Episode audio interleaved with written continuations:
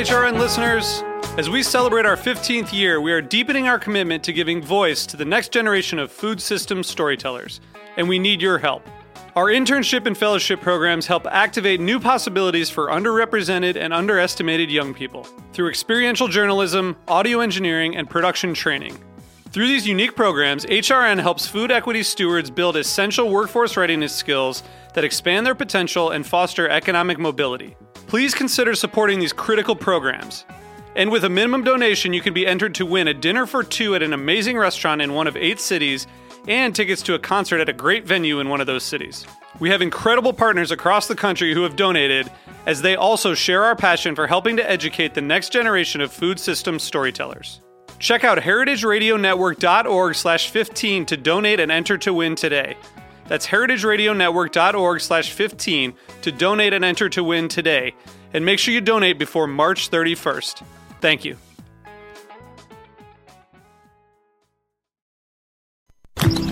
Could an app be the answer to a better garden? Absolutely. It's the new free app, Homegrown with Bonnie Plants. Note, track, and photograph your garden's progress. Personalize your weather and reminders. Get variety info, grow guides, hands free dictation, and more. The Homegrown with Bonnie Plants app, the sharpest tool in your garden. Download it free on the App Store. This is Mike Edison, host of Art Senses of Seizures. You're listening to the Heritage Radio Network, broadcasting live from Bushwick, Brooklyn. If you like this program, please visit heritageradionetwork.org for thousands more. We talk about food. About music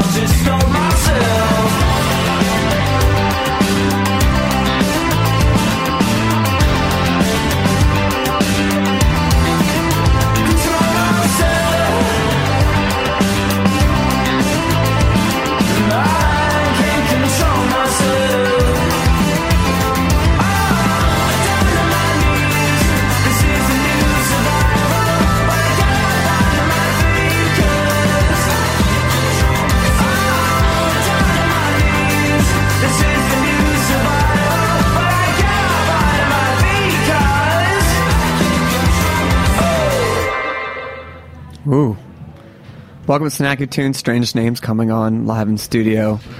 Uh, post Darin Bresnitz West Coast move.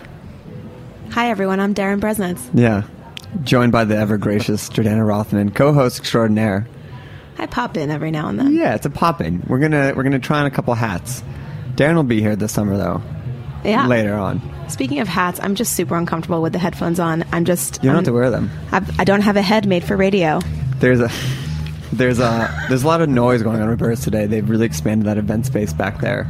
Uh, so it's it's a it's a it's a vibrant Sunday, if you will. It is. It's solstice. Um, but before we get to that band, Angelo Romano, welcome, welcome. Thank you. sir. Thank you very much. I'm I really see you've got a cold one in the hand already. I do. I, it's uh, Sunday's my day to just get blazo. So Really? What do you like to like? What's the first? Uh, what's the first sip? Where do you start? cold brew, Cold brew. Okay. hardcore, yeah, Oh, to, to really get the energy up and then and then battle it back down. and then go back down. It's Oh, a okay. cycle I like to go Tamp through. it down. tamp it That's down. it is. yeah. Oh. Hmm. Do they tamp cold Co- brew though? No, but I mean, it's still I mean, coffee puns, so I just, but Which it's a- are not I used think we enough, can all yeah. agree that But- it counts. but it's a food show, so you would know the difference if you tamp down. I'm co- representing Darin Bresnitz today, and Oh, yeah, a he's lot of the puns. pun king. King, oh, yeah. So I Well think I did a done. pretty good job, all things considered. Yeah, don't, just don't be a drip. fantastic. Uh, Angelo, it's good to see you. Likewise. Last time I saw you, it was on the Sussman's roof, and you were uh, grilling ramps um, as the barbecue went out. Yes. Then you just kind of left them there, and then I you actually left. left them on the grill. Then you But left him on the grill, and then you just left. I also left a really rad all-clad pan that Eli swears is not at that house. that I know I don't know. I checked those boys. is somewhere hiding out. There's hiding something. out. I know it's there. Yeah. Well, they're not there in the summer, so you can just we can just go break in afterwards. B&E. Even if they were to listen to this episode now and get into their car right now, there's no way they'd beat traffic by the time we finish the show, packed up, and got there. Certainly not on a Sunday. No, I've, no, no, I've driven with From Max Montauk. before. It's not. It's not a speedy venture. Oh, Very I actually went out cautious. to visit the Sussmans at their at their uh, at Ruschmeyer's. How was it? Fun. It was a lot of fun. We went on uh, in the middle of the week, and uh, Eli said that they get like a thousand people lined up outside the restaurant on Friday and Saturday nights, which doesn't surprise me. But it seems like then there's six on Tuesday. quite, quite the undertaking. Yeah. yeah, So we were there on like a Tuesday. yeah. Yeah. Um, but let's uh let's talk about the elephant in the room, Murray Hill.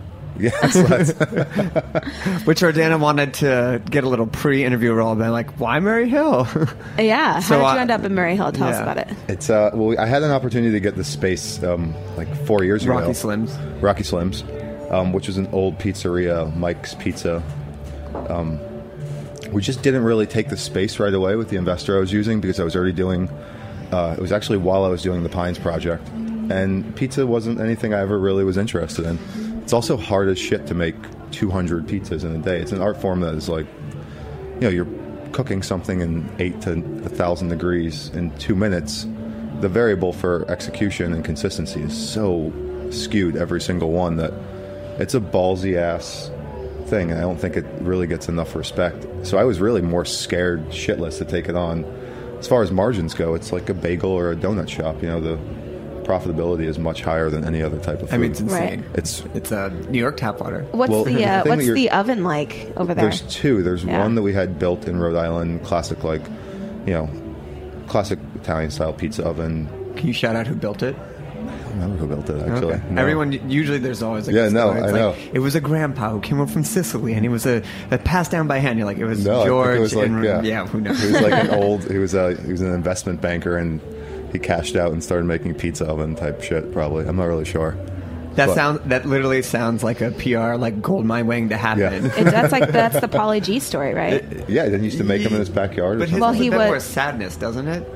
Well, let's let joy be the Oh, okay, guiding so, yeah. emotion here. We're just saw Inside Out, and we're like uh, we're, a- we're a confluence of emotion here. yeah, Greg and I were crying in a theater full of children on Father's Day. It was delightful. Yeah, we, delightful. we walked into like the Yeah. 150 court, court street square and be like, oh yeah, there's a lot of kids here. We got very front row. Yeah.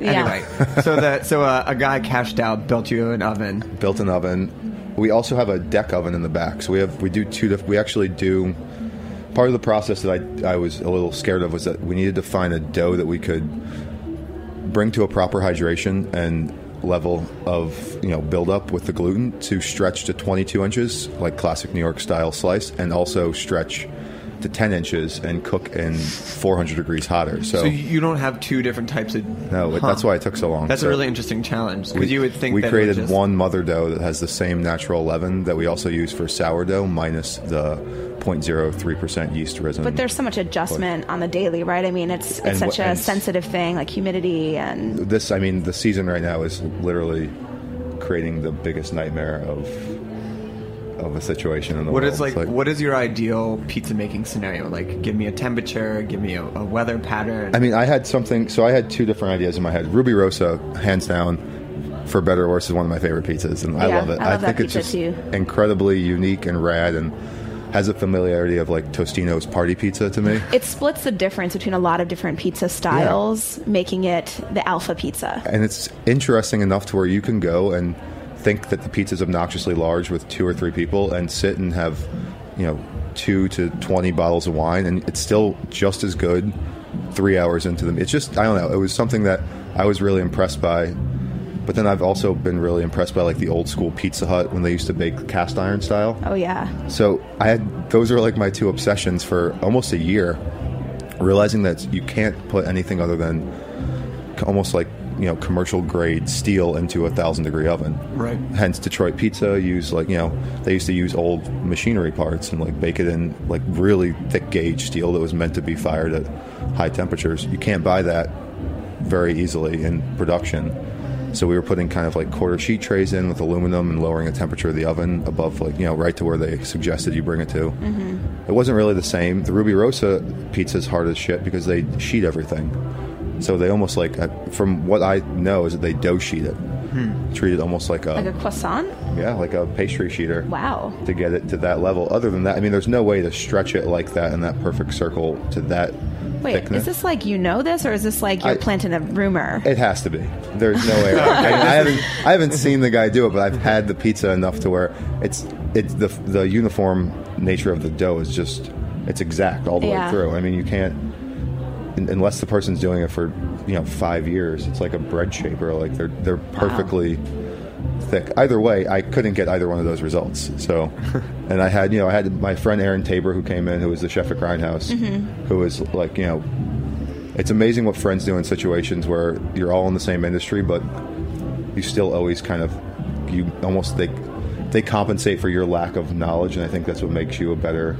You know, you can't really you don't have the time to learn new crafts. So mm-hmm. he came in and started helping me, and it's you know one of the between him and Pam Yung, probably two of the best bakers in like this yeah, type of Pam industry Young right from now. Smia. Semilla, yeah. she's amazing. her stuff is, I mean, it's bananas. It's Yeah. ridiculously good. The bread here is, Roberta's is phenomenal too. Do you think that that idea of kind of being willing to develop as a as a chef and kind of realizing the places that you need to bring in assists, like does that come with age, or is that something that's like an inborn I think, I mean, self awareness? unfortunately, part of the the big part of the job is managing and and fine tuning. I think those are the two key points in making really really amazing restaurants consistent all the time, and also, uh, in theory, you want it to always be like this, you know, and to keep it consistently awesome day in and day out.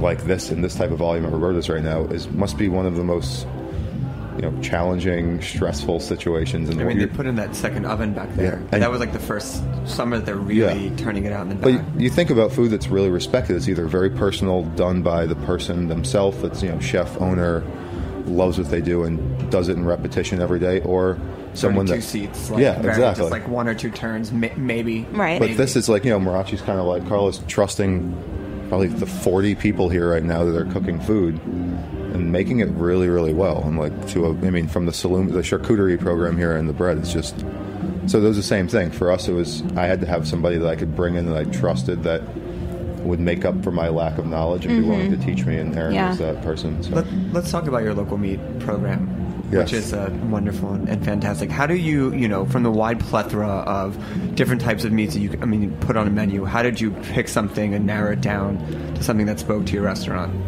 for for for now the the protein the meat selection along with the seafood is I've realized one thing about the neighborhood well I've realized a lot but the key the key thing is that it's a, a neighborhood of very well you know traveled educated you know it's a it's New York. It's you know it has it has its highly opinionated locals and it has its you know people that have just moved in. But the love and I I never realized how spoiled I was living and working in Brooklyn for so long until I actually opened in that neighborhood and realized like I put farro on the menu for lunch in those you know realm of trying to replicate. I love what Dimes does. I think it's like a, you know, I think it's a or Rey, like that style of food where you, you're not going to feel weird and lethargic the whole day, and you could have Right. something that's clean and, you know, represents what the people that own the place want to eat. And we put these dishes on, which I, in my opinion, were slightly not adventurous, but even a little dated. And the the food knowledge in the neighborhood hasn't really gotten there yet. So, you know, we had people coming in, what's farro, what's sopressata, like things that to my mind were self-explanatory and kind of, you know, easy and noticeable. And it's just not, for whatever reason, that part of the city hasn't hit. I mean, have you? I had friends who moved there, and we would tr- remember trying to find restaurants there, and you just—it's like a, it's like a time that food forgot. It's a it's a time that a lot of, it's a time that the value forgot too, because you know you can drink in that neighborhood. There's bar advertisements up and down the street that are remarkable. I mean, it's like the, it's like the late '90s, and Yeah, I actually went. I was walking around. First of all, I was walking around the neighborhood a few months ago, and um, saw, saw your restaurant on the corner there, and thought, "Oh God, that's where this is." Like I didn't even. I think that I was every like, day, no, yeah. I, actually, to be totally honest with you, I thought, "Oh, that's so weird." You know, there's a restaurant that shares the name with Angelo Romano's restaurant. that's here because you know I didn't like, like it couldn't possibly be that. It's Yeah, like, does he so- know about this place? I had right. I had that moment, but then I also I did actually happen to. Have you been to Rolf's, that crazy Christmas bar? And I, I've been there, yeah. okay, I think that place is dope as fuck. I really like that place. I like happened across it, and I went inside, and it was you know summer, and um, I there were like an old man that was waltzing. And I just thought that was such a time warp and so phenomenal, and I lo- I really loved it in there. And plus, there's a screen grab of um, Bowie doing uh, uh, in the blue suit. Give me the song. He's in the blue suit. It's a classic, It's you know. way out like- of my music reference. If you Wow. said like Yeah. a Nellyville song, I probably Take a look at it. the lawman beating up the wrong guy. Okay. Nope, got nothing. Anyway, so I like that bar a lot. So I'm going to come back to the neighborhood to go there and eat Oh, at thank Rocky you. That means Slim's. Yeah. me.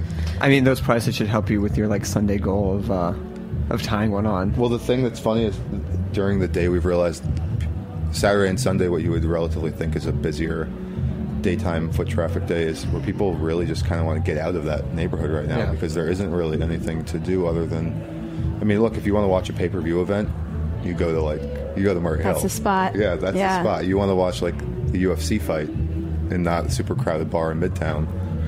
Crush Yeah. it in Murray Hill, but So do you do do you adapt to the neighborhood? What do you do? You adapt without dumbing it down, and I adapt without having to feel like I have to go home and vent to my wife for three hours and yeah. talk about how you adapt slowly. Uh, we're going to pause for a second with a musical break and then come back. We're going to talk about adaption. We'll continue on the thread. Um, Square Pizzas.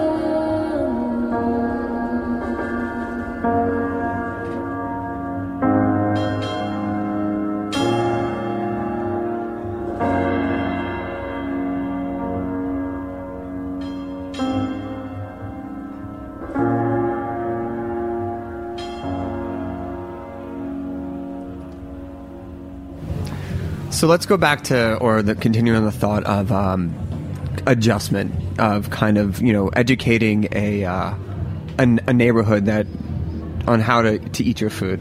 What are some of the things that you? Oh my goodness! Such a fucked up Can I just like pipe up for the It's like people I'm serving here? the Matrix food or something. First off, it's not, it, but it'd be like yes, it is, it is for that, but it'd be for any type of like new cuisine to open up in any area. It's He's not like- serving pizza. Exactly. Is it okay? So if you're just serving pizza, what's the problem? Oh wow, that's the that's the business model question, I guess. The funny- you know, we bought the Polino sign. That's what's on the side of the restaurant. Oh, is that? Oh, okay. Bar and pizza Yeah. sign. Um, so, I mean, the question is that there is no question. You know, you have the the thing where people come in and get. It's it's a, a kind of a very similar to when we started when I was here. It's we started. It takes a little bit of it's a learning curve. It's in my opinion, it's not so much the style of food; it's the way that the food is. I think seasoned and presented and The frame is without- important. Yeah, and You're, you're trusting you're trusting the person and the the restaurant's palate and like kind of what you're going to get, especially in that situation. The pizza's as familiar as anything, but Mm-hmm. So, like, when somebody comes in and doesn't know what farro is or sopressata, like, Right. how do you? I mean, you know, you have you have a few responsibilities as a chef or as a restaurant, right? Like, you have the responsibility to be true to who you are as a creative person and write a menu that you feel passionate about, and you have a responsibility to also give the people what they want so that you can have a successful business. And somewhere in the middle, you know, is I think where most successful restaurants live, right? so Exactly, um, how do you do what you need to do as a creative person and not be sort of pedantic about or didactic perhaps about you know i- because you know you, you do you want them to go on that journey with you right and you need to earn their trust to do you that do. so I mean, Tuesday at 2 p.m. in Murray Hill, Right. somebody comes along for the journey with me. It's like they're your roll dog. Like that's Right. a that's a solid ass commitment. Right. I got really good advice a couple of years ago from this guy Alan Phillips. He owns all the you know the pick a bagels. yeah He owns all those. He used to own Cooper's Coffee. Um, you know, and he said he gave me great advice. He said, you know what, do what you do really well, and then reap the benefits at home and be creative as you want. And like you hmm. know, you can draw that line of creativity to a certain extent, but when it's a detriment to your lifestyle and you're creating a future for yourself, you're really not being creative anymore. You're just being like a stubborn asshole. That's really all you're doing because you're, you're you're refusing to do something that you know you can do well mm-hmm. to provide for yourself and your family, and you don't ever want to dumb it down. And that would be something that would kind of you know, in theory, break my heart. You have to make it. And th- I'm looking at it this way. I'm making it interesting for myself without making it too challenging for everybody else. Yeah, you know, what you're talking about is making me think of actually what a really good sommelier does in a way because you know when a restaurant opens and especially if they're opening in like midtown or uptown or something they they open and they they open with oftentimes like a list that's really familiar to Yeah. their big spenders right and over time they earn the trust of their guests and then they start kind of sneaking in the, Sneak in the the kooky shit, stuff yeah. and you know and they have a relationship with a guest and they they come in and they're like well if you really like this you know fucking big juicy cab sauv like you'll like this and they start Right. kind of you know leading them astray as it were into you know new territory and that's how really interesting wine lists get made. Well- and i always think that's really like an interesting part of the role of a sommelier. And so um, it's it's a cool thing to be able to do in that neighborhood. I mean, in a lot of ways, it's a really interesting and noble challenge to go into a neighborhood that's like that, that is a little bit of a dying desert, and say, you know, I'm gonna like, I'm gonna give the people what they want, but I'm gonna like bring some other stuff to the table so that because it's you know it's the old JFK adage, right, about like the rising tide, And when it- raising and- all ships, And I think I agree with you. Like when it when it works, right. um, people were going to be so loyal to that because it'll Exactly. be like in such a neighborhood that like it is not it is not.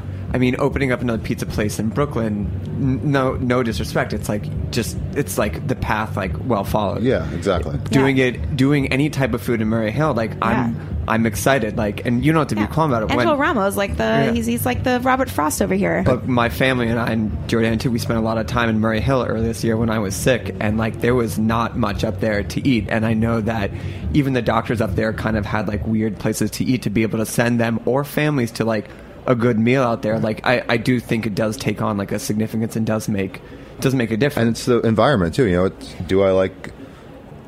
I like like I love Roberta's because of the environment, and Right. I love the establishment.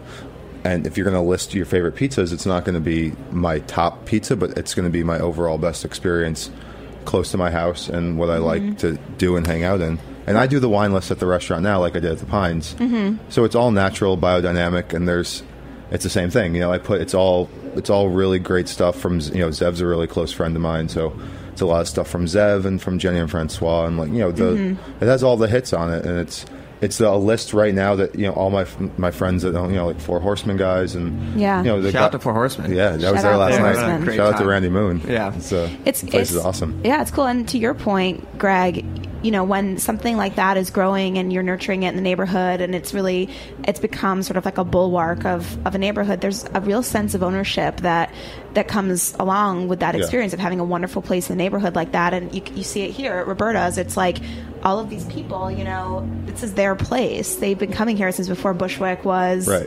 what it is now and so they've supported it all along and will continue to and that's how you get that kind of like that kind of organic Yeah. growth and, and emotional ownership and it's owning i think it's owning what you do and that's one thing that i took away from the experience here with carlo was you know try sell try selling sea urchin here five years ago it was weird mm-hmm. it was really weird for us to put that I remember when I had bone marrow here when this Yeah. place opened, like right when we started doing the radio show, and there was bone marrow on this menu, and I was like, okay, this is great, weird but great. That's yeah, exactly. Yeah. And it's you know, you sell one, and sometimes when we were doing, you know, when Bain was doing the pies and thighs fried chicken here for a long time, you know, we'd sell sixteen margarita pizzas and forty chickens, and that was lunch. And now it's you know, you're they're selling freekeh and like cool for, like forms of spelt and rye berries, and then moving into even you know cooler stuff and mad eye and great sashimi it just builds and it builds and it builds. But sticking with it, it's too easy to fold, and I think that's the thing. So you you Right. can pull back so quick in an obvious way to where even with the wine list, we we pulled back a little bit, and we noticed that the people are so used to just having things that are cheap and familiar without having anybody be like, "I really like this," and that's why we're selling it. Right. We're not just selling it because everybody else is force feeding it. So I want to get one one last question before we uh, before we let you get back to your, your day drinking. But um, if some if I were to come in, or not even not if I were to come in, if someone like a local Murray Hiller were to come in, what meal would you construct for them that would both be like educational and familiar? That's currently on the menu. I, I mean, right now, if you look at the menu, I've, I have a, a very large past history of working in like Italian style New York restaurants, and a lot of them are a lot of the dishes are representations of things from like Lupa and dishes at Del Posto when I was doing the catering and just kind of stuff from here. And I would just go through. I mean, a lot of the dishes are very vegetable heavy, so I would I would run through all the vegetable dishes and a lot of the house charcuterie, like the Iberico Lardo and the Mangalitsa stuff that we do, and kind of like the Copa de Testas and the pastas, and run through it. And I would leave out the pizza until the very end and kind of give them a smaller portion of that. I mean, tantric tasting menu yeah, it wouldn't be it wouldn't be a set format too like regimented, but it would be Tantric tasting. come at it with the pizza at the end At the you know yeah. really wow them dessert then pizza. Why not? Right? Um, Oops, so pal, surprise. Well, thanks for joining us. No worries, dude. Thank you for having me. dude. Always um, tell people where they can find uh, find you, find the restaurant, social media, etc. Corner of 25th Street and 3rd Avenue, 338 3rd Avenue, Murray Hill, New York. What, what? Pop on the four five six. That's it. Yeah. There's like wires dangling in the good- pizza pies. Is this a good this- tempo? Is this how you guys Too roll fast? every day? Wow. It's amazing you guys aren't fat.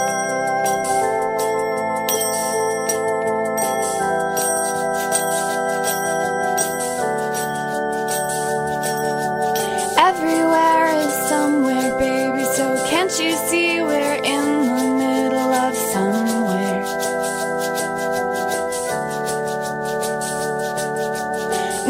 Nowhere just means knowing nothing of where you've been or where you're going feels farther.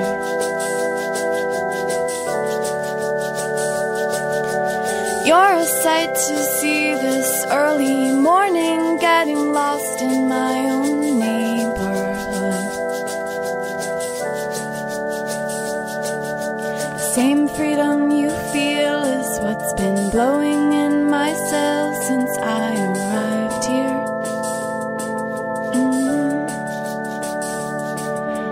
It's all, all, all. It's all, all, all. It's all, all, or nothing. It's all,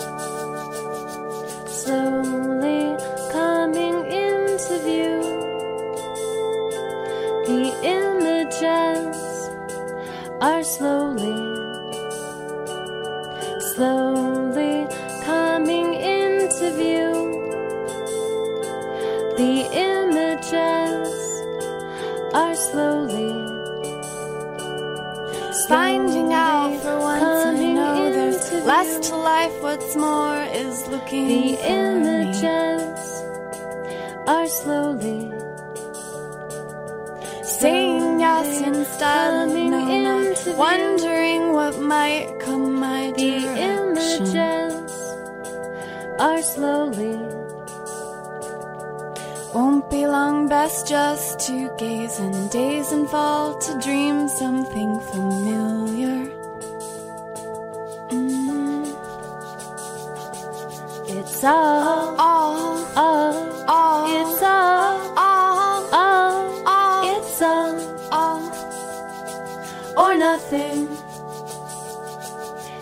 It's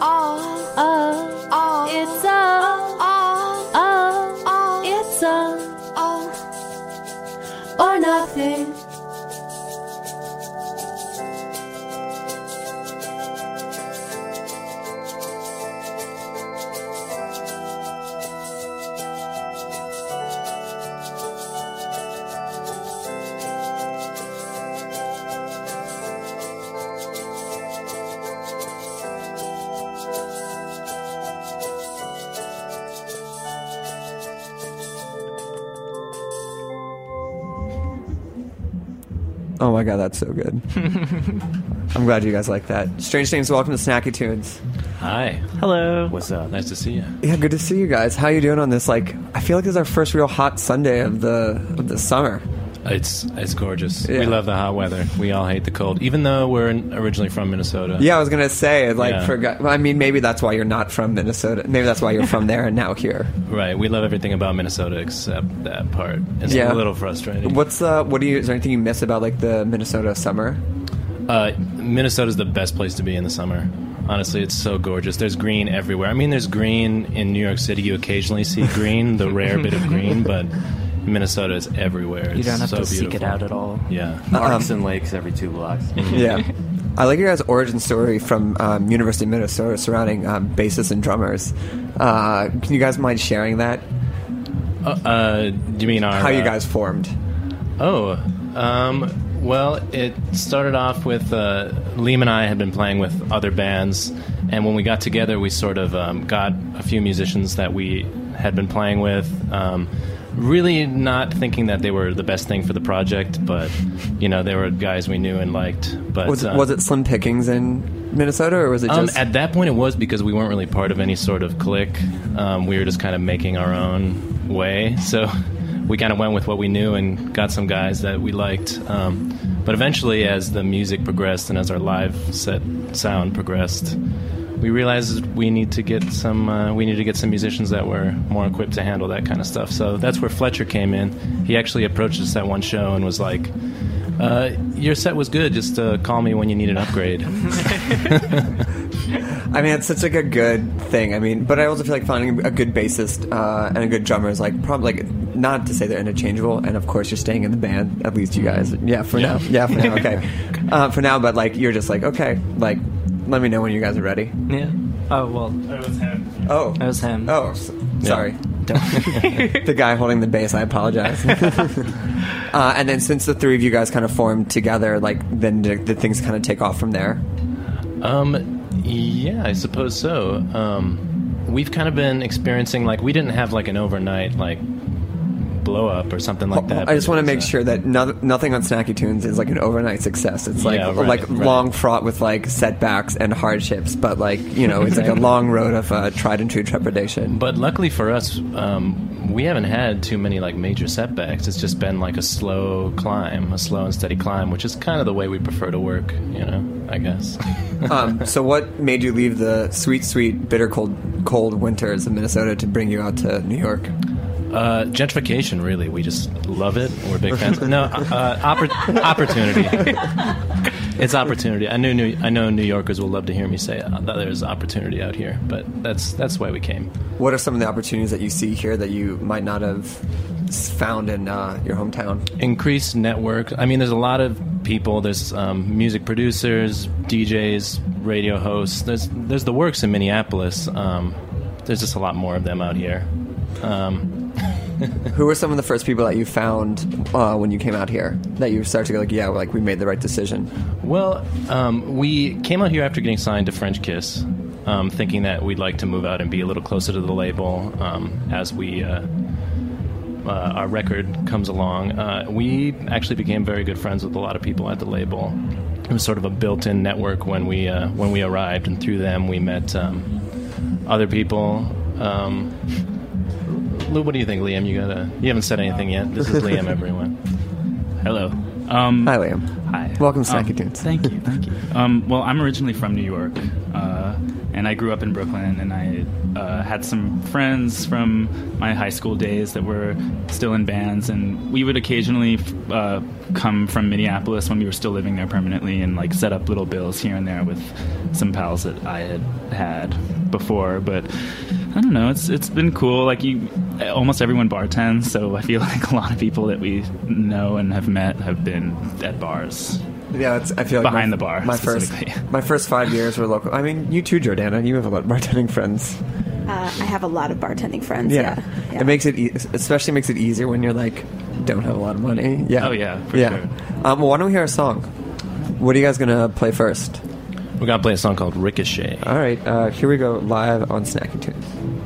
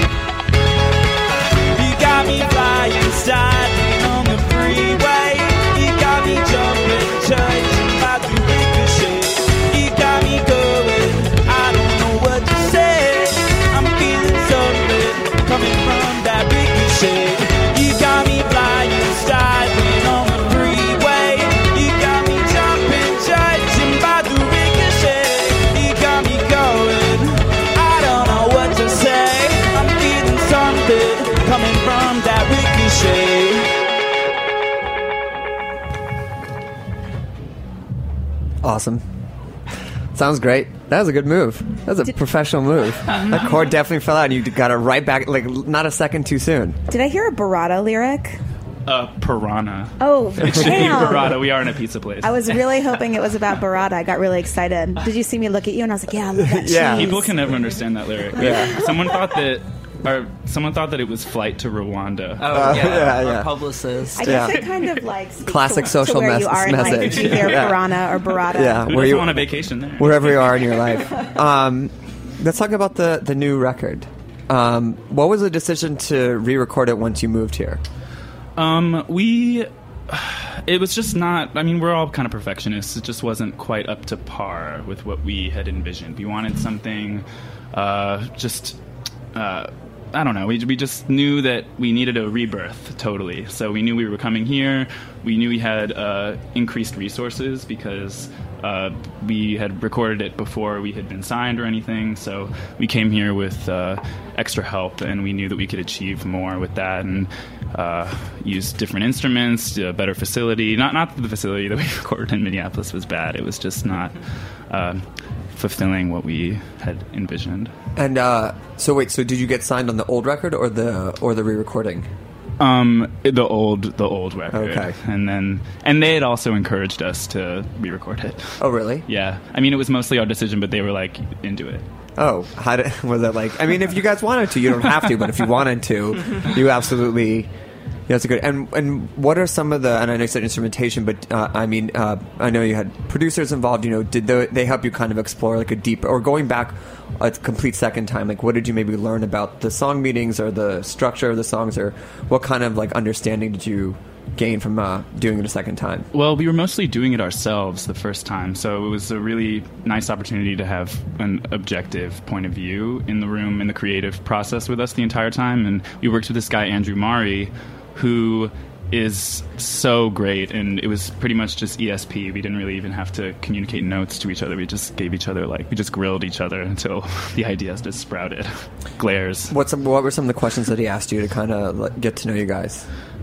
Uh, just like exchanging like YouTube clips. I feel like when we were just kind of courting each other, uh, it was just kind of like, oh yeah, like I like this and I like this. Do you remember like which one you guys sent or he sent that was like like that unlocked the whole oh, broke everything open? There was a video of, of Chairlift doing one of their songs that In uh, Japanese. yeah, she learned her songs in or her one of her songs in Japanese and did a video. Yeah, and then yeah, and then this a couple of B52 songs. And then you're like, yes, Yeah. you shall produce us. The joy, we can just see the joy, envision it. And you know, was the process? I mean, I, you know, birthing something, I think, is, is such an intimate thing. Having already, you know, kind of laid the, the framework, did you feel that it was maybe easier the second time, or was it more difficult because you thought there was more writing on it? Uh, I mean, it, I thought I think it was a lot easier just because it was it was comfy. I mean, this room had couches. This room had it was just like a lot. It was a lot more It was just broken. It was just broken chairs on the first one, just like glass everywhere. yeah, we just we just sat on sticks. um, no, this was uh, it was great, and uh, at times it felt, I guess, monotonous because we were re- just revisiting material that we had already uh, committed ourselves to for so long because a lot of these songs were written three years ago and some of them were written five minutes ago. So it was, uh, I guess, just a, a roller coaster of excitement. Okay. Ups Uh, and downs. And I know you guys just came back from a week tour with Azealia Banks. How was that? Awesome. It was crazy. Where did you guys go? Uh, we went to Chicago and Boston, and we and then we played Irving Plaza with her here, and uh, oh, actually a lot of downtime. It was mostly just us hanging out. We everyone on the crew decided that we all needed a vacation after two shows, which is kind of amazing. So we all just drove overnight from Chicago to Niagara Falls and spent like three days in Niagara Falls. That's amazing. uh, was that first time at Niagara Falls? Yeah. Um, did you cross over to the Canadian side or just? Uh, I did. Yeah, You did? I, I don't have a valid ID save for my passport, so I thought that that was the one situation in which that would like be an advantage. Yeah, but you just like walked over. Yeah, no I one just- even I- checked you. Yeah, I just walked over. That's crazy. Oh, so that's how you get in I could back and forth. I could have brought back like pounds of weed. Yeah. or did you? Yeah. Who knows? Isn't that side of the falls like there's like lots of like crime and like cra- it's just like total craziness. Like, or like that's like like the wrong side of the falls. The wrong side of the falls. Oh, it's on the wrong side of the falls. You don't want to. Gotta stay in America. Yeah. Um, why don't we hear another another song? Cool. What are you guys gonna play? A ballad we like to call Where and Why.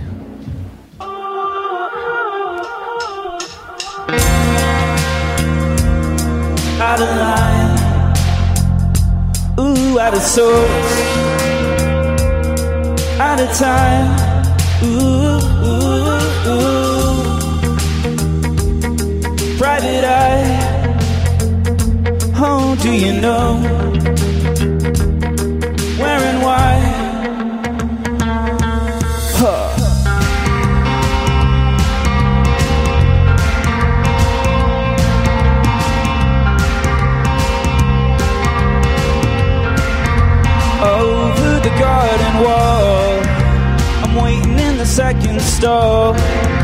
I wanna see the boy alone. I wanna see the boy alone. History that you can roll on the fence and in the window cyclone. You look like that, your lens like the rest, but you you look like that, your lens like the rest. Out of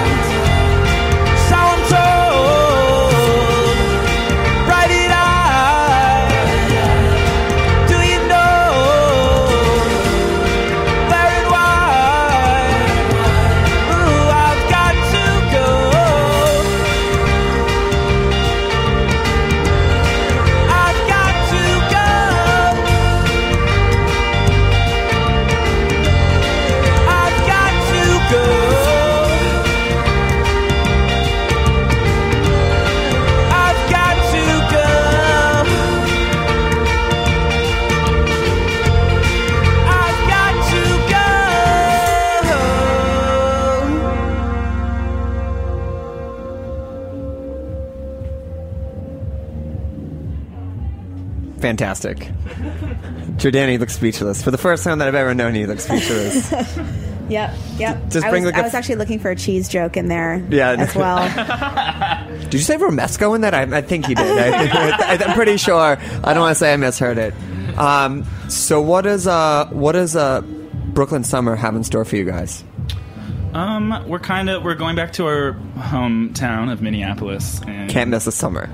Huh? Because you can't miss the summer. Yeah, we can't miss the summer there. No, it's going to be really fun. It's the first time we'll have played there in a year, um, and uh, we're just excited to see everyone and kind of do that. So we'll be there for a week. and We're playing a couple shows there, kind of homecoming, faux record releasey kind of things. And, it doesn't have to be um, faux. It's like just appropriate. Just a little bit, a little bit after. We're the fab faux, though. You know. Oh, just kidding. no, pretty good. pretty good. Uh, you want to write punch up for us for the radio show? Definitely love a good pun in here. Yeah. Francis used to write fortune cookies for Really? extra income, actually. really? Yeah. Can we get a couple of those? Do you remember any? Uh, they were all really bad. Well, I've- I mean, Um, Wait, did you do this for sport or was it just or was For it sport. was it your job? Extra Like- income. Y- Yeah, I entered a pun competition. Um, you had to you had to put uh, forth ten uh, different jokes, and you know they choose a winner. And I really thought one of mine would take it, but no pun intended. Classic. I mean, you had us like like oh, it's a good story. Oh no, just a long setup. Wait, so um, do you remember any of your fortune cookies at all? Uh, one one was they were all really. Uh, it was like we worked at a really high end restaurant, and I would write these cookies for them. They still passed out fortune cookies. I don't know. They're really high end, but um, What was the restaurant? It was called like World Street Kitchen. Well, it was like fast casual, but the food was like brain food, if that makes any sense. It wasn't brains. Yeah, no, we got yeah. But uh, one of them was like, ask about our pizza special. So I'd have people coming up to me with their fortunes, like, what, "What's the pizza special?" I'd be like, "There's no pizza, you idiot." And Oh, I got God. so these were both these were mostly just I would write the fortune cookies to as, as setups for myself for my own jokes. After so essentially after they paid, then you could just start fucking with the He was, customer. his, he was his own hype man, basically. So you lasted how long? um, long time. I was there for 18 years. Um, well, um, I want to make sure we get one more song in, but where can people get the record? Where can people find you? And any summer Brooklyn shows here? Um, yeah, I mean, we'll we're gonna announce a bunch of dates soon, um, which we're not at liberty to discuss yet. Is that Paul's doing?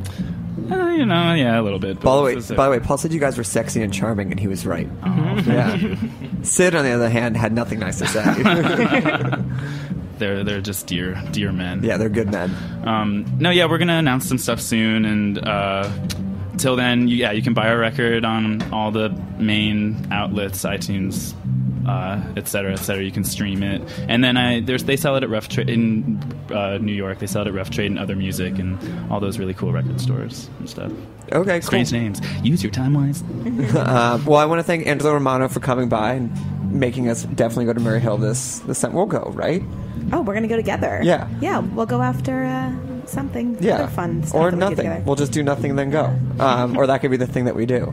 Shout It out to my thing in and of itself. shout out to my uh, special co-host Jordana Rothman and all the feelings that we saw today at Yeah. Inside Out. And uh, big shout out to uh, Berlin Summer, which I'll be heading to next weekend, and to Darin and uh, Anna who are listening in for their one week of happy nesting hood And You're Joe. as dear to us as a cheese plate. Yeah, and then uh, we'll be off the next couple weeks, and then Darin will be back. So how anticlimactic is that one? Well, Yeah. it was fun while it lasted. Yeah, well, no, then you'll be back. Um, it'll be a light, snacky tune summer. That's okay. Okay. We have some things to sort out. Um, anyway, Strange Things, uh, thanks for uh, playing here today. What, what's the last song? Last song's called "I Can't Control Myself."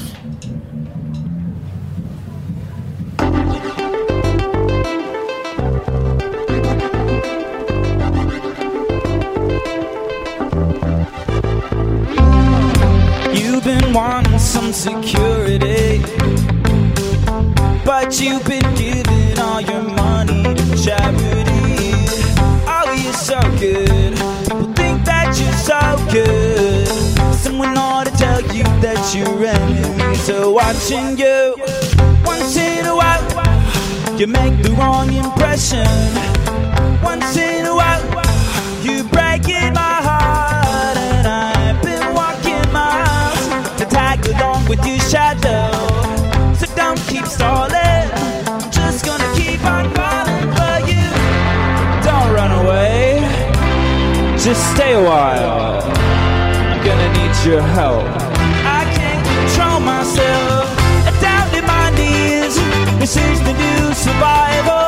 But I get up onto my feet cause I can't control myself. You should think about your future. Cause messing up, yeah, is so hard to redeem. And you should maybe be my teacher. Oh, cause otherwise, I ain't joining that team. No. Wrong impression. Yeah, once in a while, you're breaking my heart. And I've been walking miles to tag along with your shadow. So don't keep stalling. I'm just gonna keep on falling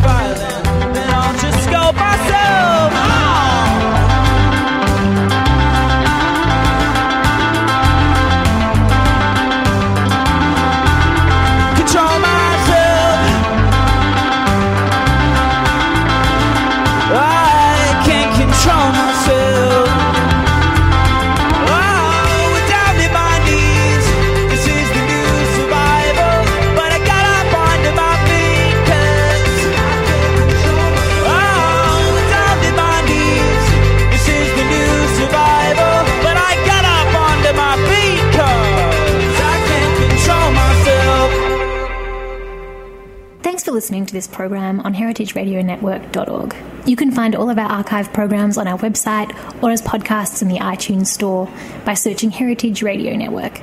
You can like us on Facebook and follow us on Twitter at heritage underscore radio. You can email us questions anytime at info at heritageradionetwork.org. Heritage Radio Network is a 501c3 non-profit. To donate and become a member, visit our website today. Thanks for listening.